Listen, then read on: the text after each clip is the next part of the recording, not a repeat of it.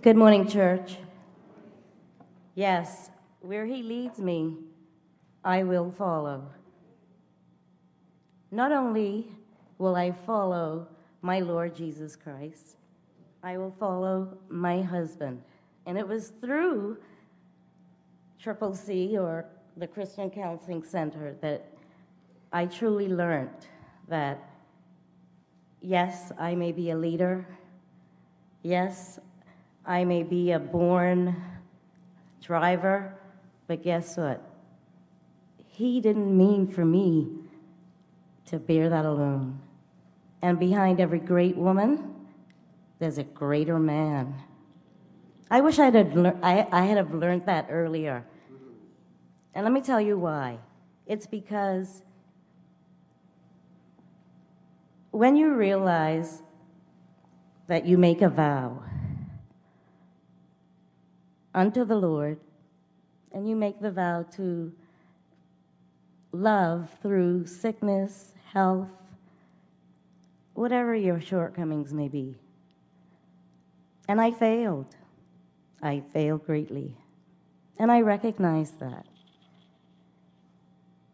But it wasn't until I realized that my motto in life was always no man would ever rule me. Well, anyhow,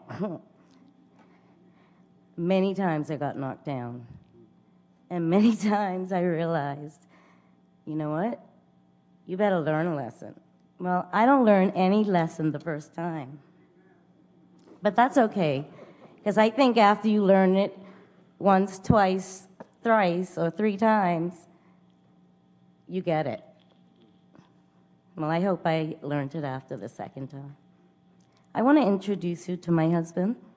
His name is Ramel Jamal Farrington. I never dreamt that I would get married again, but anyhow, God knew better, eh? And He gave me a man that would test me. You know why? Because many a times I say, God, teach me patience. You know, I was a school teacher for many years, and I had to have many, much patience, not just for the students, but for the parents. You know, they always want to interfere. They know what's best, but they don't always know what's best because we have them most of the waking hours of their days. Anyhow, my husband told me, you know what, you're not preaching this morning, so just stay on target. Let me get my notes here, so I do that. All right. Signs of being in shape physical shape, spiritual shape, whatever it may be. Ramel and I have been sorely out of shape. And how do we know this? We realized this when we weren't focused about anything. We weren't finding fulfillment in what we thought we would. And there was no fruit to show forth. And what's the symptoms of being out of shape? Frustration, fatigue, and fear.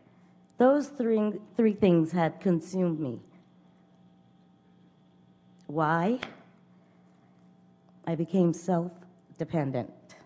I thought I could solve all my problems. Well, God taught me a lesson. He not only broke my spirit, He broke my bones. And I've had six operations in the last year and a half. And I said, Lord, that has to be enough. I can't take it anymore. And I said, you know what?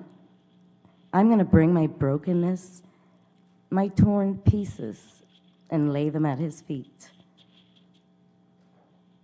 Yes, I'm tired, but I have a will, and that will is to serve him. I could have been doing that all my life. It was 32 years ago that I sat in the sixth pew right here under the ministry of Pastor David Cole. And he preached that night about the harlot woman and how he met her where she was at. My friends, Many of you who sit out there knew me as a little, little girl, have seen me grow up. But I'm going to tell you one thing. If you don't meet people where they're at, and if you don't know their story, you can't walk in their shoes. So let's start stop judging each other and start loving each other. We're in a society that's hurting every day. I think a lot of you are aware of the Bahamas Down Syndrome Association. Well, God has brought that ministry into play for a reason. He's allowed that for me to use my talents and my abilities for Him. And now I seek a greater calling. Today we have a ministry out at NPCC, and it's called Your Ministry Workshop. Isn't that awesome? Well, for the last six weeks, Ramel and I have been in a Bible study every Tuesday morning. And it's all learning about whether we're in shape for God or are we out of shape. And it's now time to get in shape. So, so whatever I have, whoever I am, I can make it through anything in the one who makes me, the one I am. You see, my personality, I can't change that. I don't want to change that. I think people like that about me. But you know what? I've got to tone down my directness. I've got to stop being a bull in a china's closet. And I've got to have stop having expectations of everything that's so high that when they're not met, I'm disappointed. Well, I'll tell you one thing. I can afford to have great expectations from here on because it's through him that I'm going to find my strength. And I am finding my strength. And I ask that you pray for us, that our marriage would be one that would shine for him, that he would use us. My husband has an awesome voice. He can sing. He has a tongue of softness so that when I'm out of control, all he has to do is say, My baby, it's okay. Like this morning, I was like, hurry up, we're going to be late. Calvary Bibles, they're always on time. You know? Well, that's good.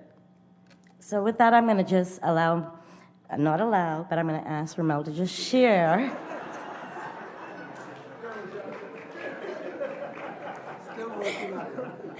Listen, when we got married and the, and, the, and the JP said, you know what, you can now kiss your bride, you know who jumped up and down and it was me.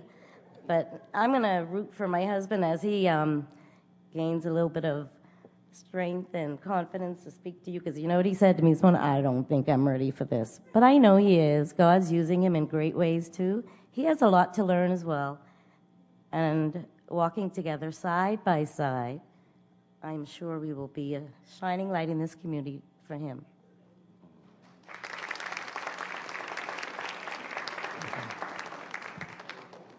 Well, I hope y'all ain't expect me to be that. but I'd just like to say that coming to the counseling sessions, it's been real, it's been real, to say the least, because she wouldn't allow us to pretend. It was like, first time I came, I didn't want to say nothing. I said, you know, oh, everything's all right, you know, yeah, we have a little arguments here and there, but everything okay. She say, uh-uh. no, no, no, that ain't why you get here. You wouldn't have been here if everything was all right and was just a little few arguments. And so over the few weeks as we poured out to her, like all our issues, what we were going through, as we saying it to her, it sounded so small. And I guess we just needed a, a person that to listen and not judge or point a finger on the next one, but instead show us the way to go through God. And it was real enlightening. It was real enlightening. And, well, everything we still struggling. Yes. I mean, you know, every day is a struggle. But for the counseling that we got, it was like, now we know how to go through with it. It's like, it's like um, uh, the magic in, in getting married is staying married. Mhm.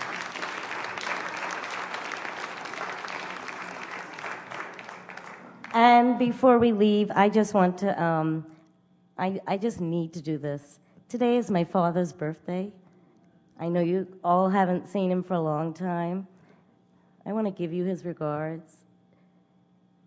He's, he's doing okay, but he's my father, and I love him to death. And he misses you all, and I, if Steve Lowe is around, he just made a CD available to the family of a quartet that dad sings in, and I'm telling you, it's awesome. So if you can get your hands on that, you can still have a touch of his ministry. And also, um, Colleen Springle, I'd like you to stand up for a minute. Um, I'd like to take this opportunity to thank you. You may not know this, but I've watched you from I was small. You're a godly woman.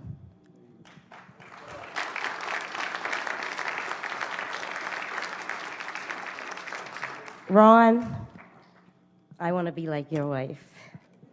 She mentored me when I was going through having my two children, breastfeeding, so I got a good taste of her love.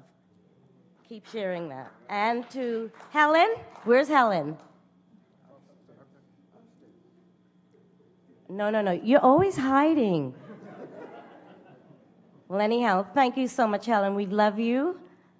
And I'm sure that your ministry has made a world of difference. And I want you to know that we won't hesitate to come back.